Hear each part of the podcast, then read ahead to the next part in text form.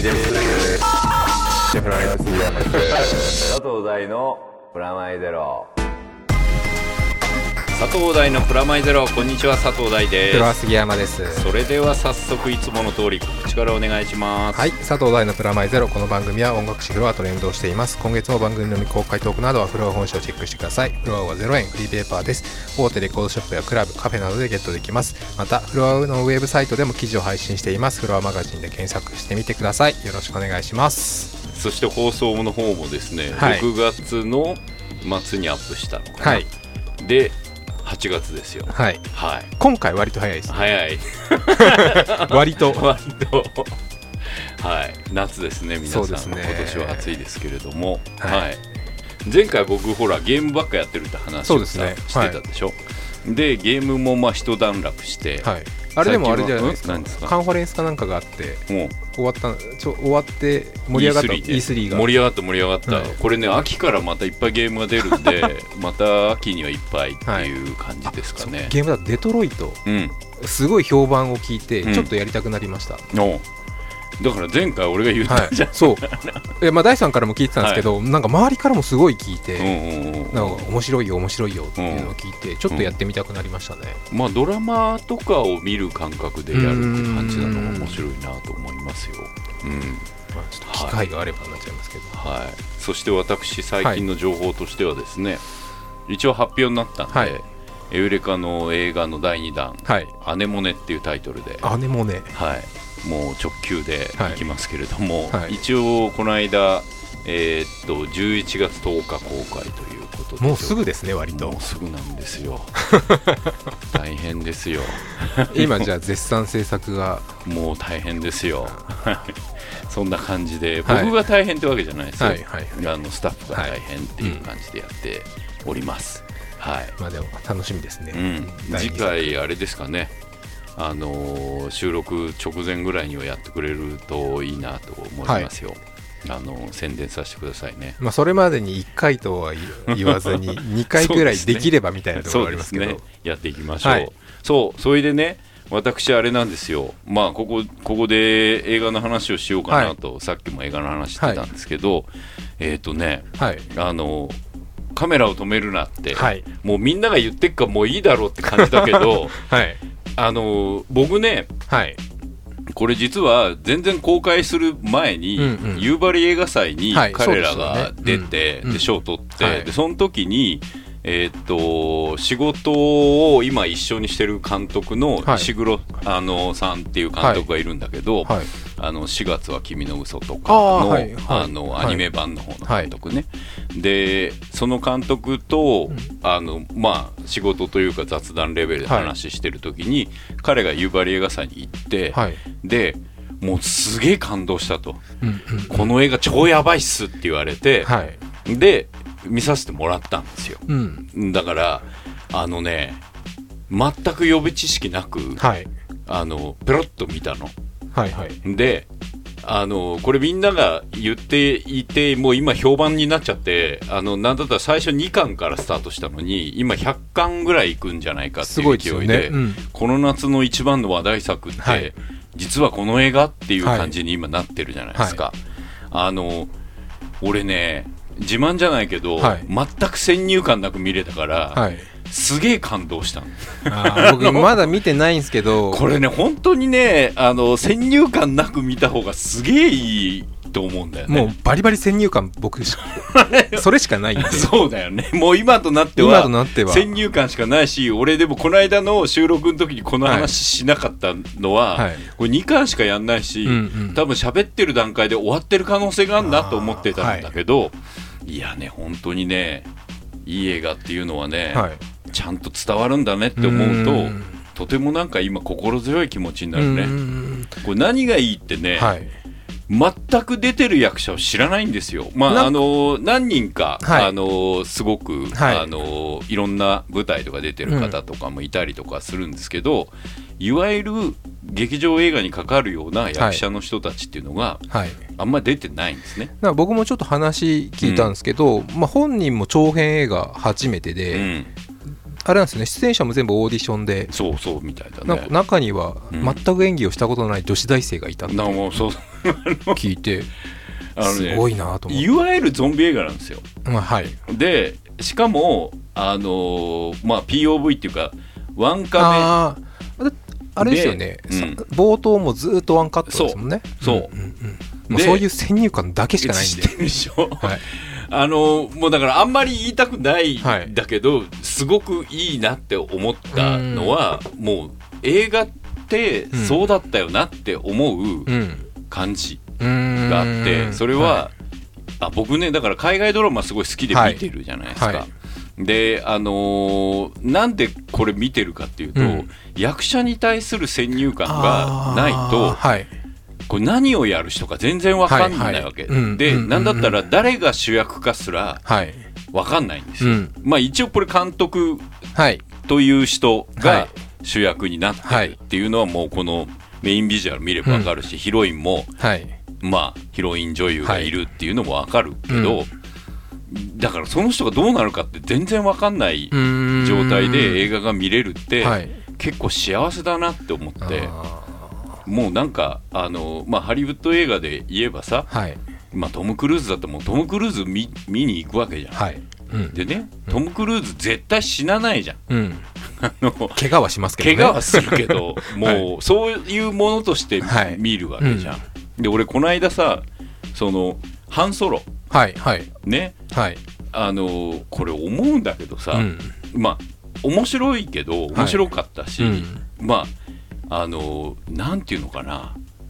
起こることを確認しに行くってああいうのってどうなのかなってそれいう。わかります、うん。あの原作ものとかも、うん、ほぼ確認に近い。そ原作と何が違うのかなってあいう、そう。似てるだって。うん、初めて見る映は画なのに。あのそれた思いますよね。思うでしょ、うん。でかつてホラー映画っていうのはそういうものだったんですよ、はいはい。でゾンビ映画も、うんうんうん僕が昔ゾンビをね一番最初に「まあ、ゾンビ」っていうタイトルのまああのドーン・オブ・ザ・デッド、はい。ジョージ・ロメロのはい。映画を見た時に、あれもスーパーインディーズ映画なんですよ、うん。ピッツバーグのね、はいあの CM とかやってた人たちがお金出し合って、はい。低予算で撮ろうって言って、ナイト・オブ・ザ・リビングで撮,、はい。ってでそれが当たったんで、はい。次じゃあこれ撮ろうって言って、でもその段階でも役者としてまあ普通に舞台で出てたりとか、テレビ出てるような人たちはいたと思うけど、うん。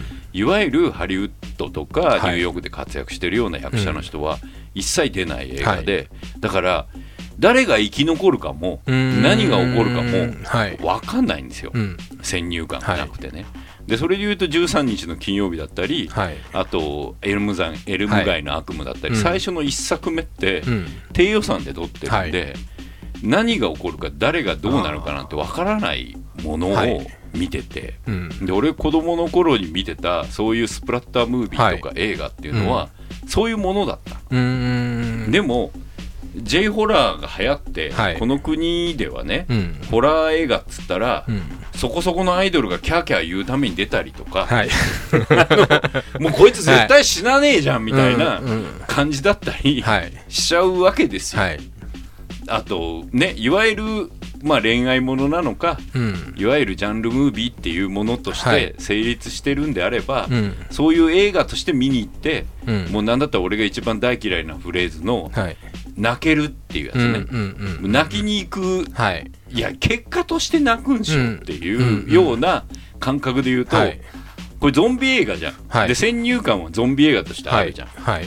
でしかも低予算ムービーじゃん、うん。これそういうものが始まるのよ。うーん。でうんうん。そういうものだと思って見ていくはい。最終的に全然違う気持ちになっちゃうっていうのが、うん。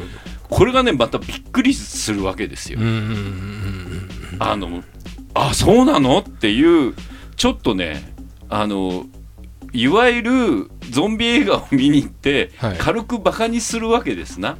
うんうん。うん感覚としては。はいああこんなもんでしょ、はい。みたいなね、うんうんうんそれを逆手に取るんだよね、あそうですかっていう感じから、うん。あれなんか違う感じになって最終的にうん。ちょっとほっこりして、なんかあれですもんね。うん。歌もなんかほっこりするんですよね。そうそう。なんかほっこりしちゃうんだよ、はい。あのゾンビ映画見に行ってんのに、いやいや意図と違うみたいな、うんうんこれがさもし大きい配給で、はい。はい。プロデュースサイドがちゃんとあって、うん。作ってたら、はい。ゾンビ映画でほっこりしちゃダメでしょって言われちゃうわけですよ、うん。だって見たい人が、うん。まあ見に来るジャンル映画なんだから、その気持ちにさせなさいって言われるもっとビビらせろわよみたいな。とかね、うん。そうそう。で大体泣けるんですかこの映画はとか、笑えるんですか、はい。とか言われるわけ、うん。でこれ映画怖くはねえよなっていう、まあ怖いっていう意味ではびっくりはする。はい。でも、うん。まあいわゆるうわ残酷だとかいうわけじゃないわけ、うんうんで最終的にちょっとほっこりして、はい。いい映画見たなっておかしいだろっていう映画を見に行った時の気持ちと終わった時の気持ちがこう一致しない。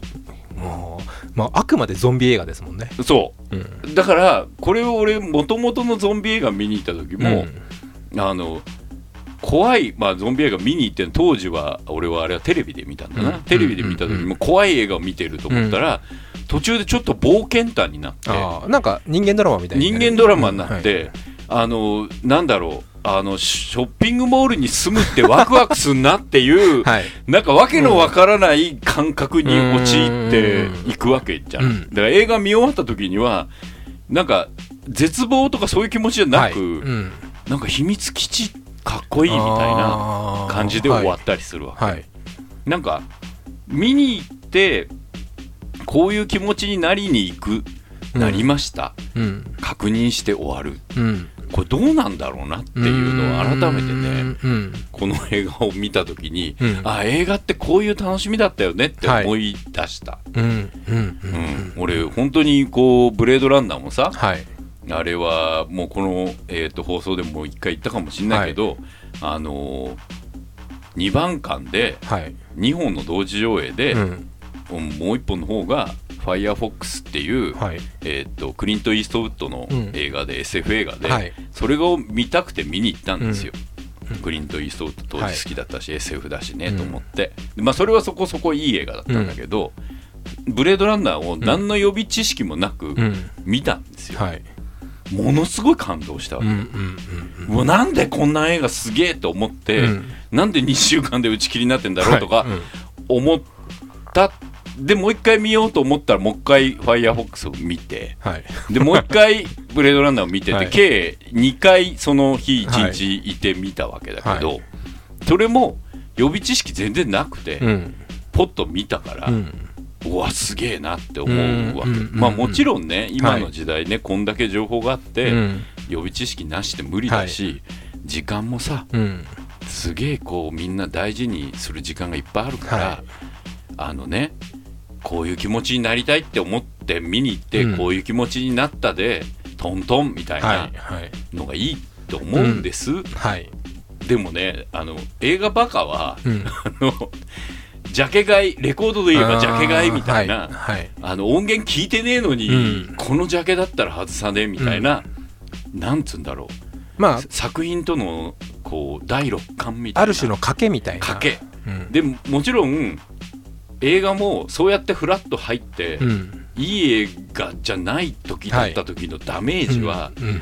めちゃめちゃでかいでまあすよ。1時間半なり2時間なりをでそこそこのお金も払って時間もかけて、なんだよこの映画みたいな、いやでもねうん。それとは違う逆にうん。なんだこの映画みたいなこともあるわけですよ、まあ出会いみたいな。出会いみたいなねでそうなるとこう、魂に刻まれるというか、はい。で、まあ、ブレードランナーもゾンビも、はい。こう自分指導を変えるような映画だと勝手に思ってたら、うんはい。世の中の人もそうだったらしく、うんうん。続編が作られることになるわけですけど、はい。そうなった時にね、うん。ブレードランナーも、はい。いやそうだけど、うん。そうだよねっていう確認をしに行った感じになるし、はい。あのハンソロもね、はいそうだろうよ、うん。そうだったよね、はい。っていうこの話だからここつながるから、うんうんあこいつこういうあこういう出会いだったんだ、はい。うんうん。ってはい。思うわけですけど、うんそれはいいのかねっていううん。あのえーっとお金払いに行った分のものは手に入れたよ、はいはい。だしよくできてるようん。っていう感じうんはあるけど、どっちもね、はい。続編だったり、うん。スピンオフみたいな感じだったり、はい。そこに安心と保証がある分はあると思うんですけど、うん、でも魂には刻まれないわなっていうまあこう贅沢を言えばね、はい。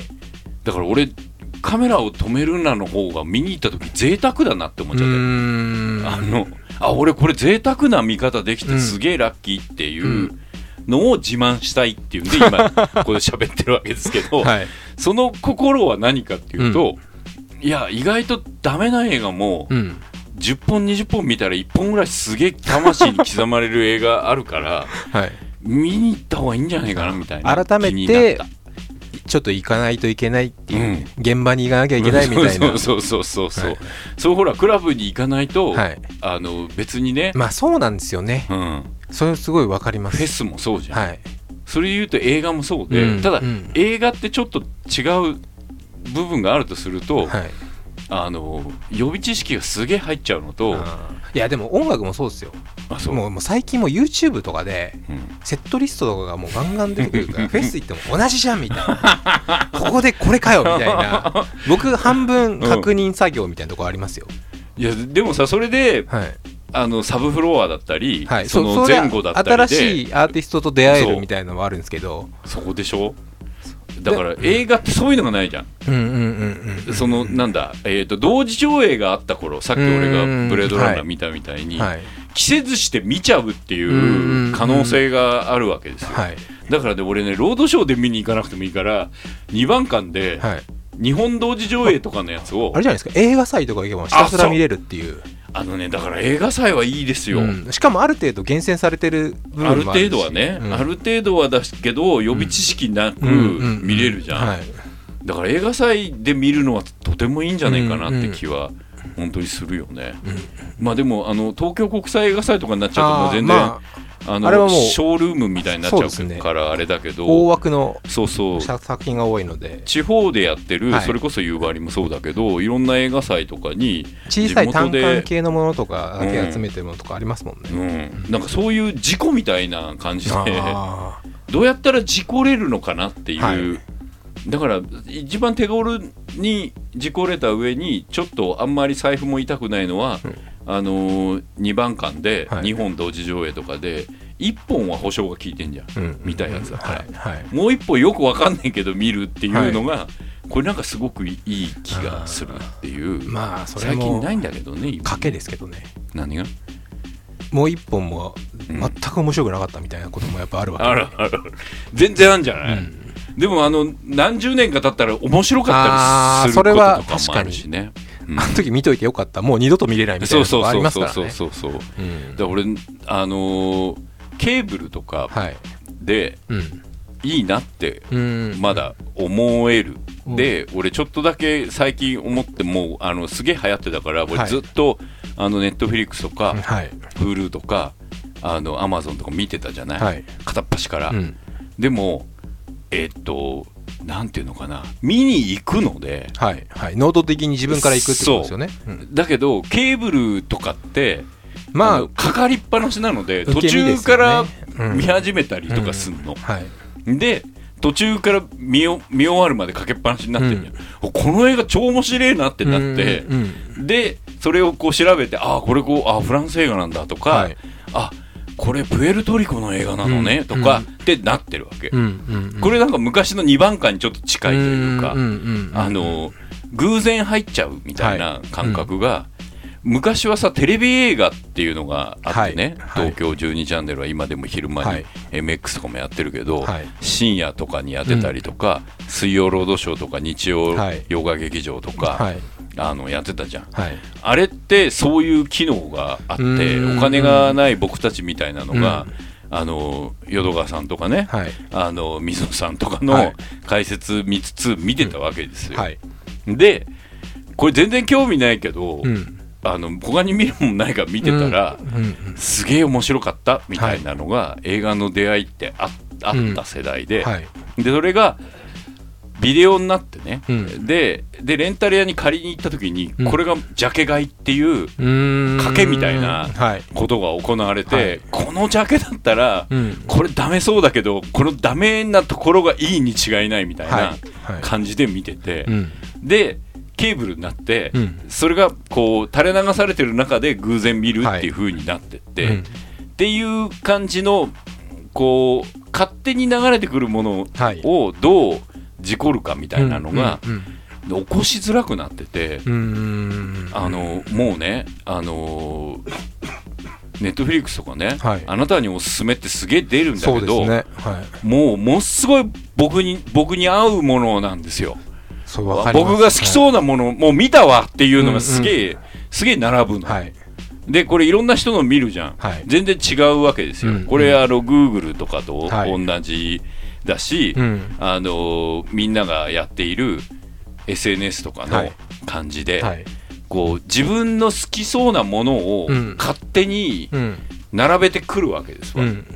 だから事故れないの、ね、もう相手が決めた考えた佐藤大セレクションですよね。そう、なんかあなたらしいってこういうのでしょっていう、あの SF とか、はあのミステリーとか ドキュメンタリーとか犯罪者とかが超並んでんの。はい。あの、はい。アマゾンとかも、い、やいや自己レディーしっていう、こう、はい。俺俺のさトップページにテラスハウスとかないからね。あのだからはい。これすげえ危険っていうか、うん。あのどんどん趣味がさ、うん縮小していくっていうか。そうですね。でこれはもう本も同じで、うんうんあの本屋に行かねえとさ、うん。うん事故らない。まあアマゾンばっかだとまあ Amazon もね。う作家すごいですからね進めてくるよ俺が好きそうなやつをあなたへのおすすめって言って、はい。先回りして、はい。なんだったら俺がやってる作品とか進めてくるから。それ知ってるわ。うん、やってたっていうやつとか、はい。進めてくるわけ、うん。すごいビバップとか広角とか進めてくるから。あのうん知ってる知ってるみたいな、はい。うん。あのここからどう出したらいいんだろうっていうのうんうん。をこう考えた時に、あそうかあのこういう映画の出会い方あんだなって思ったのは、うんうん。これゾンビ映画じゃん。はい。作り手がどう思ってたのか、べはい。僕は会ったことないし、はい。話してないか分かんないけど、あのゾンビ映画だと思って見よ見て、見終わったらほっこりして、うん。ある種のあのこうファミリームービーみたいな感じになってるわけ。はい。はい。はい。はい。はい。そんえーっていうこう、あそうなんあそうっていう、うこういう映画で、うん。そういう気持ちにさせてもらった方がはい。グッとくる、まあサプライズみたいな。うん、あのなんつうんだろうな。ファミリー映画とか、はい。家族愛の映画って言ってドーンって渡されて、はい。うんそうですかってなっちゃうじゃない、うん。うんここちょっとだけひねってくれるのってもしかしたら、えーっと作り手がそこでちょっとひねることによって、はい。意図と違うっていうところにうまくいけんじゃねえかなって気がするわけですよ。あのそうするとゾンビ映画だから僕のところには並ぶんだなこれね。カメラを止めるのはね。はいだけどあのそういうこうファミリームービーだと思わないから、こう見た時に、ああそうなんだって思えるっていうまあカテゴライズも危険ですよね。危険、危険だけどこうやってそうですね。意外性があえうてん。それを使ってみるっていうのは、あの難しい的には。選択ですね。じゃあもしかしたら佐藤大セレクションの中にもすげえ面白いのがあるかもしれないってことですもんね。今の段階でしょ、うんうん。あるあるあるあると思うんだよ。だけどあのでも俺が好きそうっていうのは与えられてるから、うん自己利度合いは少ないと思うけど、パーセンテージは相当低いですよね。そうだから見たいと思ってるものを見せてくれるっていうのは、うん。とてもデリバリーだけど、うん。うんなんか秋が早いって気うがーんするなっていう気がしてるんですわ。うん。うん、いやいやいや。でね、はい。映画をジャンルじゃない見方とか、はい。まあジャンルなんだけど、はい。ちょっとなんか違った見方をできる、僕ね映画の本が好きなんですよ。はい。それはあの解説とかじゃなく、うんうん、なんかね映画について、はい。なんかわけのわからないことを論評みたいな。いやそこでもないんだな。あのね映画について書いてあれば何でもいいみたいな 感覚。でねこれね空想映画地図っていうこれねもうとても面白い本なんだけどこれね映画の中に出てくるはい。街や場所や、はい。あのいろんなあんじゃん。いろんな、ん。えー、と地図それを地図化するっていうあのあこれね「シャイニング」の地図なんだけど。あもう架空の場所をはい。架空地図化の場所を地図だからねこれ主人公たちがどう移動したかの移動距離が書いてあるんですよこれ主人公たちね。でこれ主人公たちがこうあの「シャイニング」って映画知ってるでしょ、はいはい。あのここここがホテルだな、はいはい。でここ後ろ ほらめ迷路が、はいはい。迷路があんじゃん、はい。この迷路を俯瞰図で地図になっててここに通ったコースが書いてある、ね、だってあれって俯瞰の絵なんて出てこないですよね。だからこれ一生懸命この人はい。が一生懸命映画止めて 地図化するんだってすごい。でしょ？でまだこれ「シャイニング」分かりやすいんだけどさ、はい。あのなんつうのかな？それこそブレアビッチとかも、じゃああのやろうと思えばできるわけ。何が面白いって「バック・トゥ・ザ・フューチャーね」あのこれあの現代と過去を同じ地図を重ねてはい。移動してんですよ。はここはあのあれねあの時計台のとこね、はい。っていう,、はい。広場みたいなね。そう広場のとこが前と未来であって、こうはい。どう過去でどういうふうに動いてってるかっていうのをここ縦軸でこう移動してんだけど あのこれをね地図化してるんですよ。あやってることかなりアホですね。アホでしょアホなんだけどなんかねすごいほらほら納屋のとこほら車が飛び込むとこ地図化してあるんだけどで周りがどう移動したかとかっていうのがこう書いてあるんですよこれねあのこれを見てこうねこう何あショーン・ザ・デッドとかスター・トレックとかあるんだけど、はいスター・トレックワープする場所と星星ごとに割とシンプルなんですねそうでしょびっくりするでしょう、映画ってね、うん。移動が意外とシンプルなんですよ。距離は長そうじゃないですか、ん。スター・トレックとかって移動のシーンがあのワほぼほぼ同じじゃないですか。そうそうそうわかんないけど。これねマッドマックスあ。怒りのデスロードのはい。これで見るとよくわかんだけど、はい。一本線なんだよね。あれよく言われてることだけど一本こうザーッと行ってはい。あってここで気づいたっつってもう一回戻ってくるっていうだけなんだね、ああなるほ一ど本線行って帰ってくるだけっていうのがはい。こうここほら襲われる谷のところとかね、はい こういう航路を通ってるんだっていうのをこう改めて俯瞰で見ると。だからちょっとこれ見るとちょっと悩ますねでも。なんで？あこんなだったんだぐらいな。そうそう。だから映画って意外と移動してるように見えて移動してないとか俯瞰とか長官で見るとなかなかあの結構シンプルなんだなっていう、そうでしょ？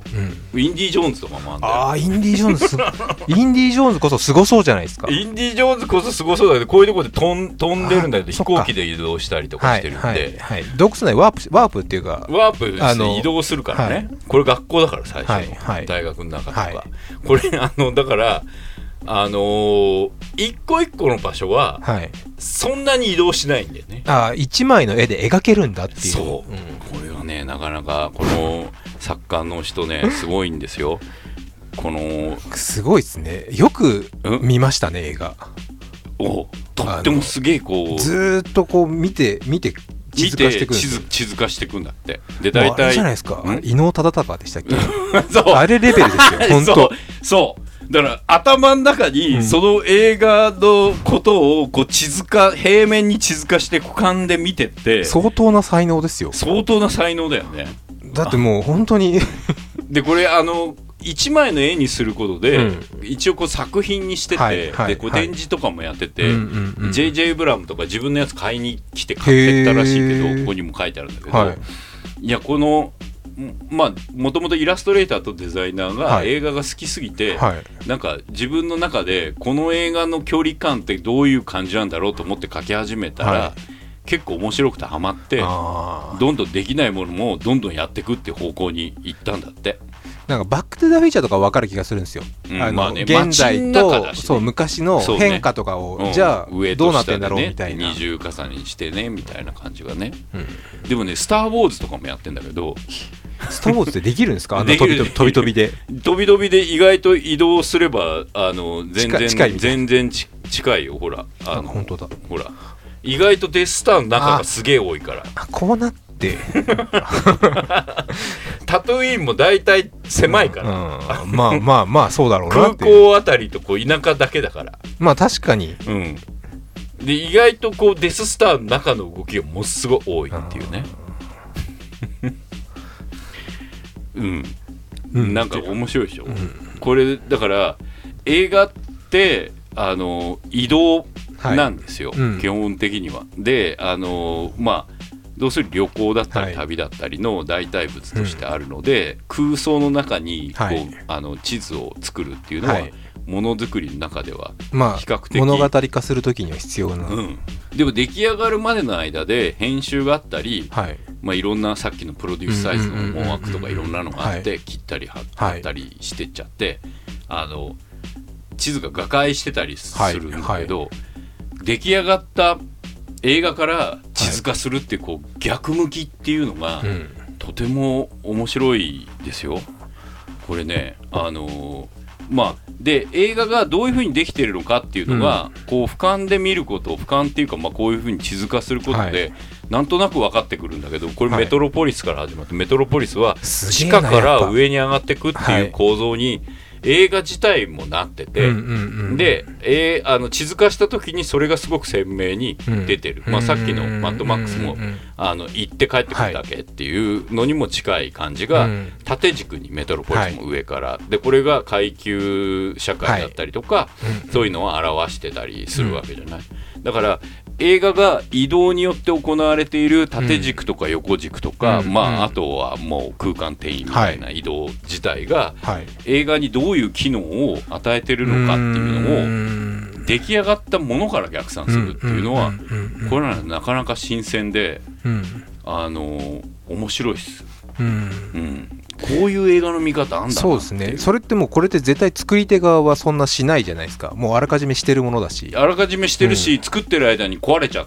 たりもしてるしあの映画のダイナミズムのために位はい。置関係とかは嘘をついそうですたりもね。度外視するしして。うん、でもそれをあらかじめ出来上がったものから逆算して作るっていう行為自体がうん。すげえ面白いな。これでもうぜひねこのフィルムアート社から出てる本なんですけど「空想映画地図名作の世界を巡る冒険」まあ、シネマップというタイトルでございます、これねあのたらたら眺めてるだけでもまあ超面白いよ、ですよね。本見て楽しむ本当に。単純に見て楽しむ。そうそう。見たことない映画のやつも超面白い。ようん。なんでこんなものを作ろうと思ったんだろうって思うぐらい面白いね。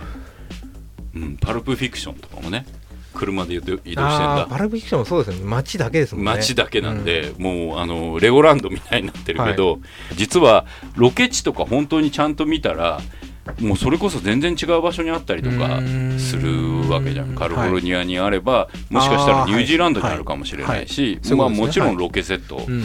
なので、スタジオの中で作っちゃう場合もあるだろうけど、うん。まあ、架空の街でもあるわけで日本とアメリカ同居することも全然あるとかそういうことですもんね。だからそれで考えるとやっぱりこれは空想の中なんですよ、うん。で映画を作る人からはこの発想が出てこない理由は、うんうんだってもともと作ってるしって思うけど、でも映画を見て育った人たちからすると、それは中にはその街があるはずだと思ってるわけじゃん、セットとはい思ってないわけだから、その感覚を改めて知る感じがとても面白いですね。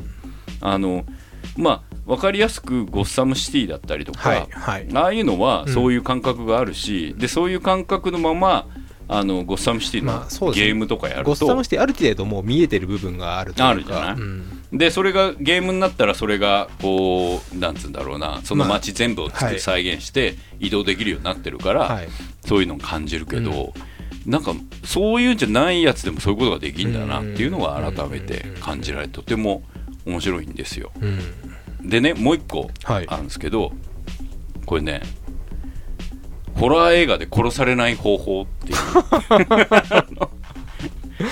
これねとても面白いんですけど、はい。これもあのセス・グレアム・スミスさんっていう人はい。が書いた本なんですけど、はい。この人この当時はこういうファンブックばっか書いてる人なんですけど、後にあの「イット!」えーああはいはいはい。それを見えたら終わりって最近、はい話題になった。なった。あれのプロデューサーやってレゴバットマンムービーとかの脚本家にもなった人があのファンチンやってた頃に出した本なんですけどどこのねホラー映画で殺されない方法っていうのがすごいこの、これ自体が面白い、うん。まあ簡単に言うといわゆるジャンルムービーさっき言ってたようなジャンルムービーの、、はい。ろんな映画があるじゃないですか、そのいろんな映画をこういうのってあるよね、まああるあるみたいな、うん。エイリアンだったりとか、うん。まあ、ゾンビだったり、はい。まあ、いわゆるさっき言ったようなジェイソンだったりとか、まあ、フレディだったりとかってあるじゃんみたいな僕見えるじゃん。はい。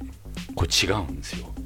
これはあのテラーバースというねはい。ある日はい。あなたは映画の中に入っていますと、あもうもうし入ってるんですね。うん、でそこからうん。抜け出すためにはどうしたらいいのかっていう話が書いたんですよ。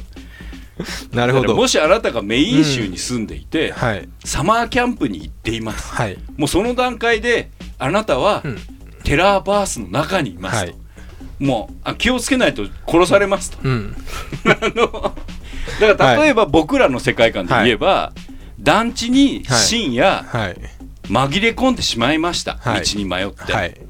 これもテラーバースに入ってるわけですよ、うんうんうん。でその時にはい。雨が降ってきました、はい。もうこれはもうかなりやばいテラーバースに入ってるわけですよ、はい。あのそこからですか？あもうそうそうそうそう。そこにあの自転車と夜中なのに子供がいました、はい。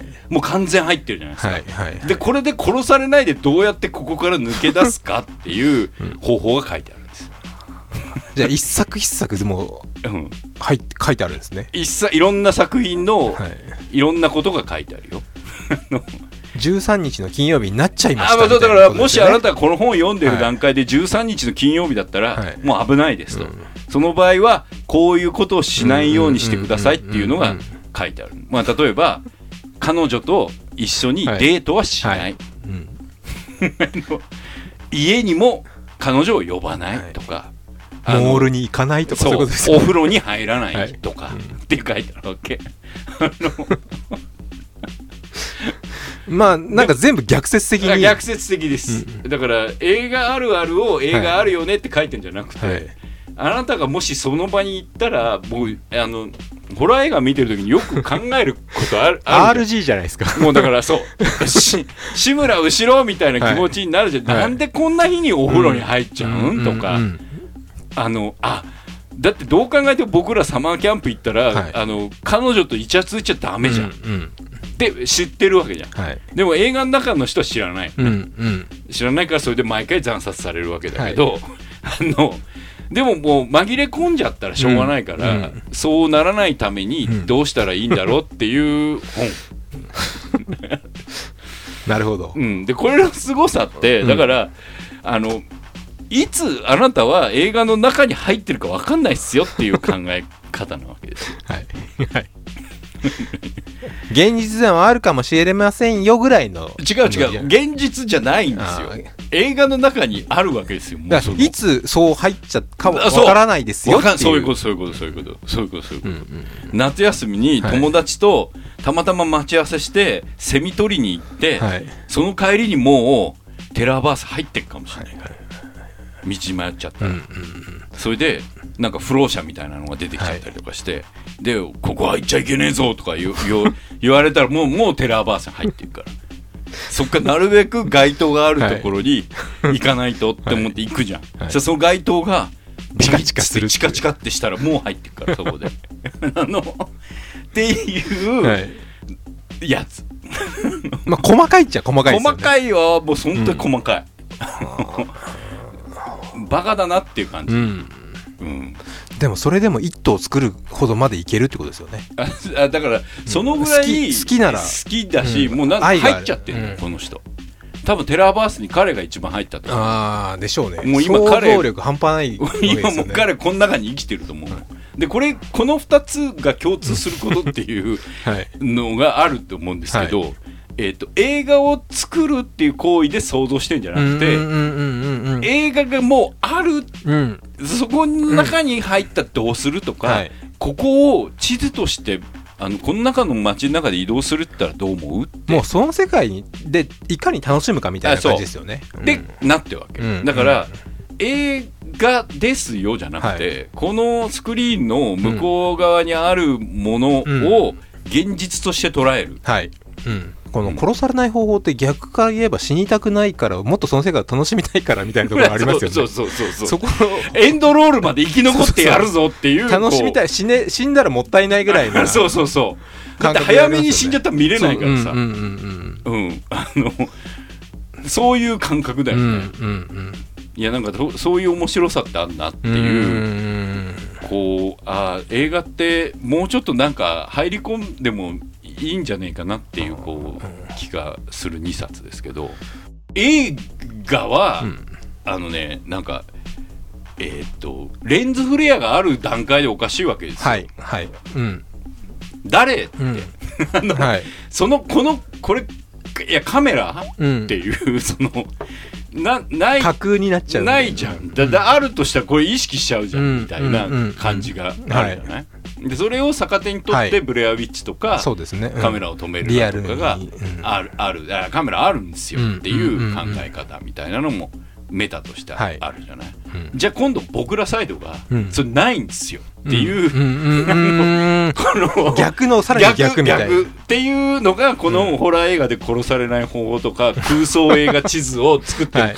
るこの2人とかにははい。あんなっていう。う。ん。いや映画とかじゃないんですよあるんですよこれっていう地図なんですよとかいや映画っていうの知ってるんですけどうん。殺されちゃうんですようん。間違えるとっていう感覚。はいこれはね。もう一歩突き進んだ感覚ですよね。そうそうそう。あのねポストトゥルースってそういうことだなっていう。うん。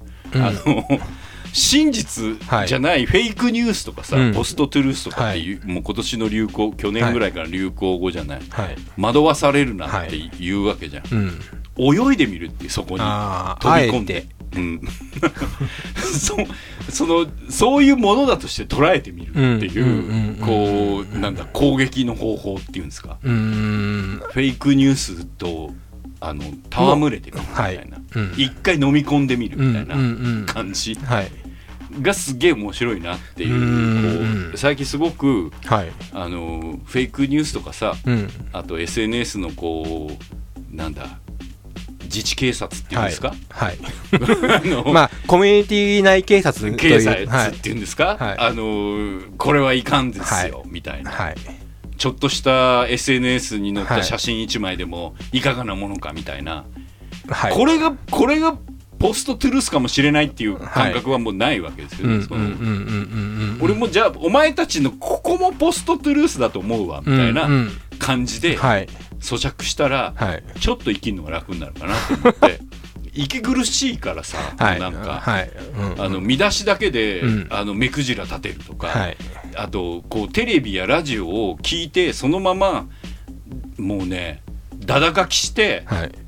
400円ぐらいもらうメディアとも思えないような、あの所業に対して、そこでこう意図もなくはい。炎上する人々うん。みたいなのを見てる、こはい。のポストトゥルース自体がはい。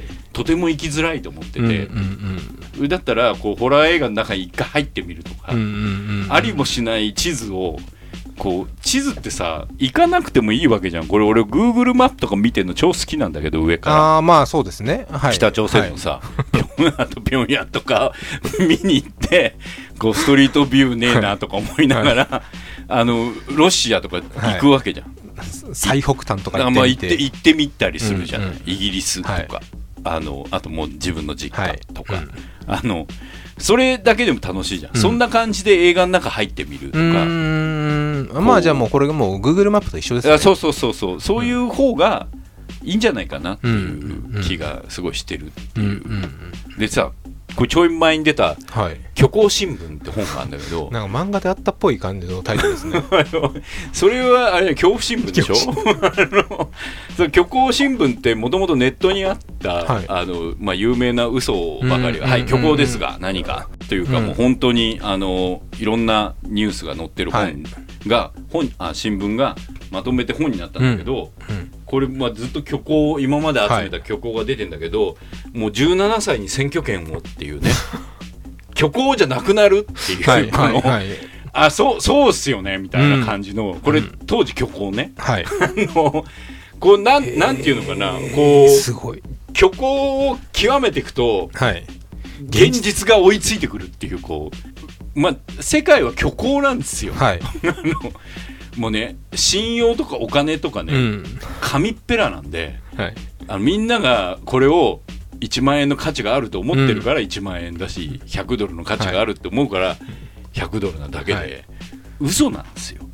そ の考えやばくないですか？でも。宗教もそうでしょ？その考えちょっとやばいこの考えはやばい。この考えはやばいけど、このやばい考えがすげえね今戦うための武器になると思う。嫌ですよ大さん。そのうちなんか次回とか この壺がとか言ってたら嫌ですよね。違うあれも虚構だから俺は全然信じないけど。あのこのガラスグラスはみたいなそうそうそうそう、あそうなったら止めてね、ただあの世の中がフェイクまあなのを分はい。かった上で楽しんでる分には良かったのに、うん。そのフェイクであるかどうかもまあ分からず、確かに。はい見出しだけうでん。真実だと思い込んで、はい。なぜだか知らないけどそいつその元をガチで攻撃するっていうわけのわからない事象を、うん。そろそろやめねえかなとうん思って、うんうんそうやめるやめないんだとしたら、うん。うんお前たちを虚構として考えるっていう方向で、わけわかんなくなるんですよね。どれが本当なのか本当にわからないじゃないですか。だってだってあの人たち虚構だから、だって実名じゃないし、しかもツイッターとかで見てても、誰々が言ったって名前が出てるわけだけど、うん。うん。それが本当なのかわからないから。わかんない。でしょ。そう。だからもうわかん政治とかもわかんないねわかんないじゃん。うん。だからだからもう、あいつらは虚構だって考える気が楽になるでしょ、安倍さんはいないのかっていう それそれは分かんない。俺そ それの方が危ねえと思うけど俺今、いやなんかねもう、僕も最近そういうのをあ見てて、うん。いやなんか面白どこまで面白がっていいのかがわかんないので、もうなんかツイッターでじゃあ賛同してくださいみたいなのもわかんないんですよ、分かんないよね、うん。意味がわかんないですよ本当に、だってこのでも麻痺感覚もやばいなと思ってて、いないかもしれないんだよ。うん、あのそう言ってるやつも行ってるやつも、そうそうそうそう。そうですよね。燃やしてるやつもうん。全部いないかもしれないんだよ。なんだったら全部同じやつかもしれない。頑張ればうん。一個のニュースが全部いろんな海外からとかでもいいねされたら本当になっちゃうわけじゃないですか、なってるもんね、うん。実際。はい。それでそれでなったとするじゃん、うん。で本当はないんですよって言われたとしても、うんうんいやあったことにしようよってなる、うんはい。むしろえ知らないもんそれっていう、なんだったらそこシャそこはシャットアウトする、うんうんうん。だからもう全部を虚構だとして、うんうん。捉えてる、うん。うん、っていう生き方のこの夏って感じなんだけど、もう じゃあ全部嘘かもしれないからいっかなぐらいな。うん、いやあの嘘なのは、うん。俺も。あー自分も。そうそう自分という存在自体がフェイクだったっていそううそうそうそう。そこまでいけば大体同列に なるかなまあ確かに。もう本当にこの空想映画地図と一緒ですよね。そう。もうここまで入り込んじゃえば、うん。だって本当だもんって思ってん、うんうん。この人たちあとこのえホラー映画で殺されない方法も、うん。いや何言ってんですか？ホラー映画だけど殺されちゃうんですよ。っていう。その、うん。うん。うん。この矛盾自己矛盾。いや映画じゃ殺されない。いやいや映画の中殺されてるしみたいな、まあまあ、そうやって楽しんでる、だから虚構新聞こうやって一生懸命読んでると、はい。たまに虚構じゃねえじゃんっていうのが、が来るのがすごい面白い。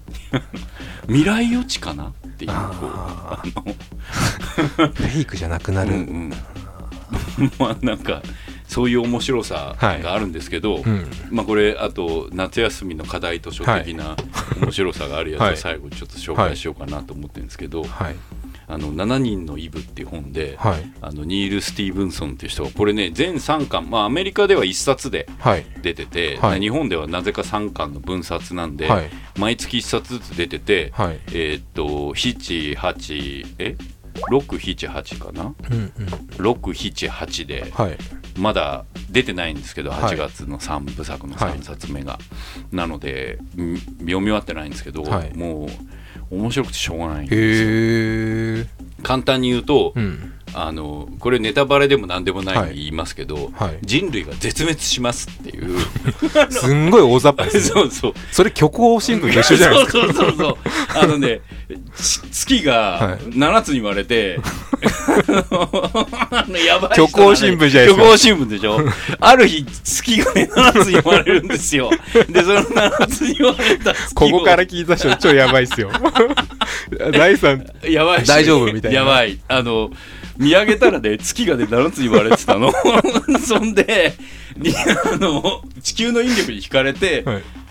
近づいてくるわけ、はい。そうすると2年ぐらいかかって近づいてくるんだけど、うんうんこれが全部地球の引力に引かれて地球に落ちたら、は地球絶滅するんですよ、うんうんうんうんこれ100%避けられない、はい。でそうなったところから始まる。へえ。で普通考えるとさ、うん。アルマゲドンとか、はいはい。まあまあいろんな映画あるじゃないですか、インディペンデンス・デイとか。的な。うん。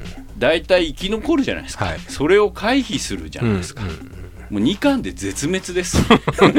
あもう終わったんですね。2巻。人類終わったん人です類終了のお知らせです、はい。うん。でそんなそんな中人類がどう生き残るか 終わってるのに生き残るってあのえー、と国と再生するかとかそういう。うんそれもあるけど、うん。いわゆる国宗教、うんうん。いわゆる今までの価値基準文化、うん。そういうものを全部一回皿にして、うん。でたまたま宇宙ステーション国際宇宙ステーションっていうのがあって、うん。まあ、ここの中に、えー、と生き残れる人たちがあまあ、1500人ぐらいいると、ーはい。でこの人たちがどういうふうになっていくんかっていう話が本筋でうんこれ1冊目だけ見てると超パニックうんものかなうんみたいな。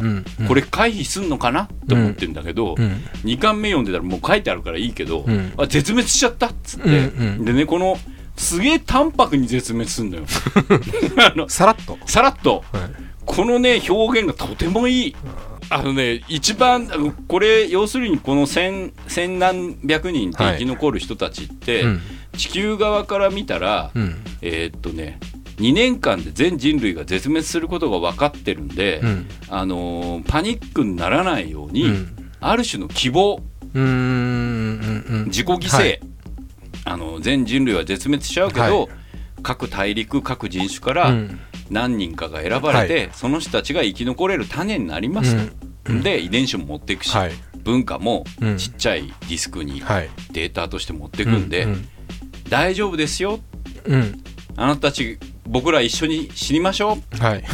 パニックにならない。でも、でもあの核ミサイルとか撃っちゃうやついるんだけど、はい。出てくるんだけど、はい。でもちょっとだけ精神的に安定するまあよく映画にも出てくる自分は死んじゃうけど、うん。この人たちを生き残らせまあ保るためなの険みたいな。ううん。んっていうもののシステムとして作ってだけどそれを作った政府の人たちとか、心理カウンセラーたちは知ってんだよね、うんうんうん絶対生き残れないと、うんうんだけどそれを伝えずに、はい。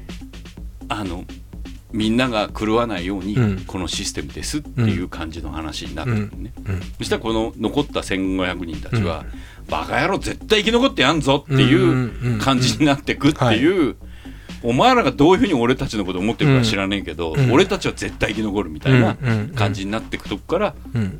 こうドライブがかかってくるっていう。うん。面白そうですね。そう。で人類が絶滅する下りのところのはい。一部だけ言うと、はい。あの人類がなぜ絶滅したかが分かるのは、それまでこれこの人たちは英雄ですよね、はいはい。だからインスタグラムとか、うん。ツイッターとか上げるんですよ、うん。いいねがうん。何百万とかうんうんうんうん5秒とかでつくわけ、この人たち誰も、はい。はいコピッつって、うん。ある日いいねがつかなくてあ今っぽい。人類絶滅したなってなるっていう。ここれがねなかなか振るってるっていううか、ん。いやねあのグッときますよね。どれだけこう何こうなんブラッカイマーみたいな、はいはい。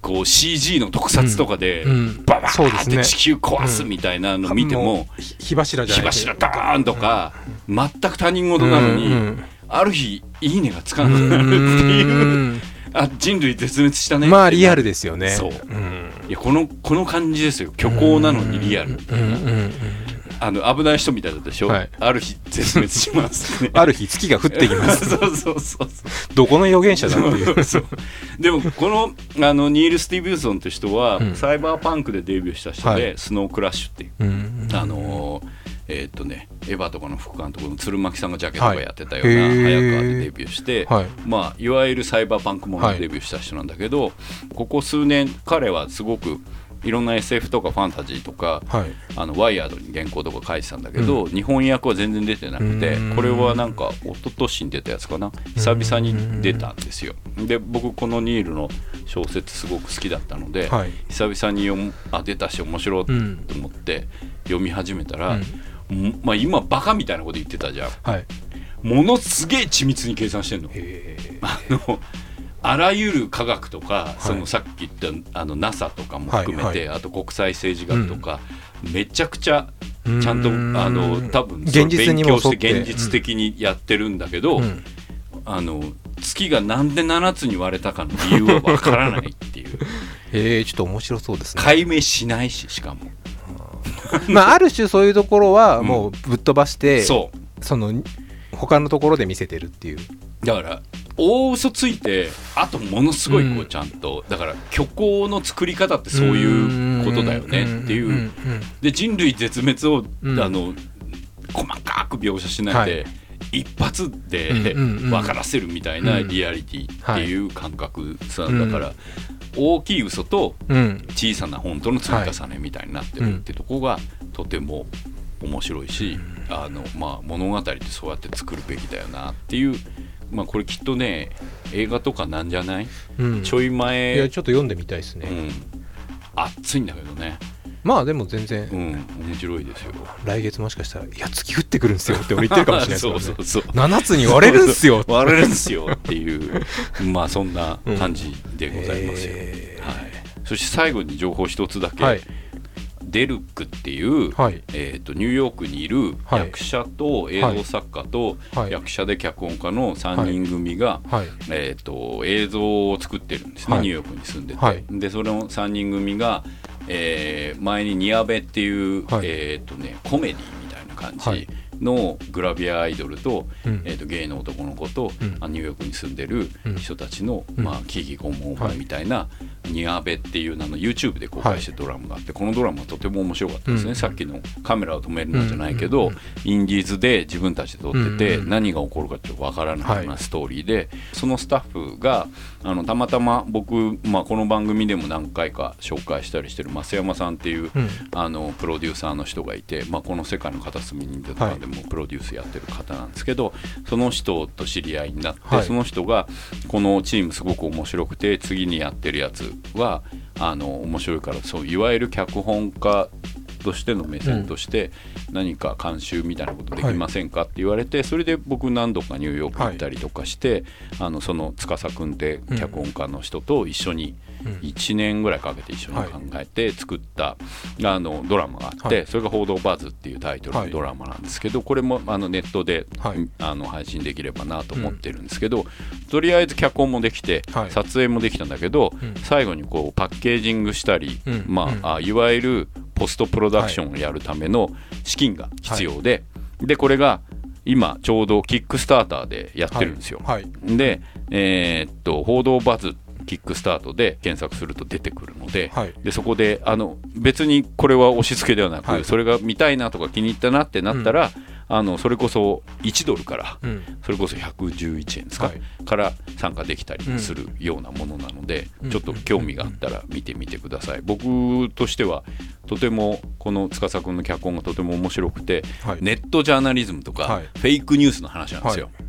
で当時まだトランプになる前で、そのちょっと予感があった状態で、作ってたものなのね、だけど今となっては、うん。すげえ今だなってなっててこれなんかねうんあの完成してるんだからぜひこう皆さんに見てもらいたいって気持ちが強いので、あのぜひあの興味がある人はもちろん日本語でも英語でもはい。見れるような形になってるので、ドラマのタイトルは「報道」っていうのは、はい。えニュースとかの報道ですね、でバズは、えーいわゆるバズるのバズなんで、えーっと HODOBUZZ はい。で検索してくれれば出てくるはずなので、ぜひ調べてみてください。これもねあの知ってる役者が全然出てこないのにうん。面白いことが起こるみたいなおへ願いしますという感じでございます。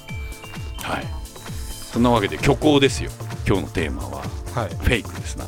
虚構です。ということでこの番組自体も虚構。かもしれないですね。かもしれない 僕らは存在しないかもしれなんかもうそれもうあれじゃないですか。徳川家康いたかいなかったみたいなあるとしか言えないみたいな。信じるか信じないかあなた次第みたいな。次第とかっていうわけで。また次回もあるかどうか そんなわけで、はい。今回も「プラマイゼロ」は佐藤大と古川杉山がお送りしました。ではまたいつですか？いつあるかどうかは。わかんないですね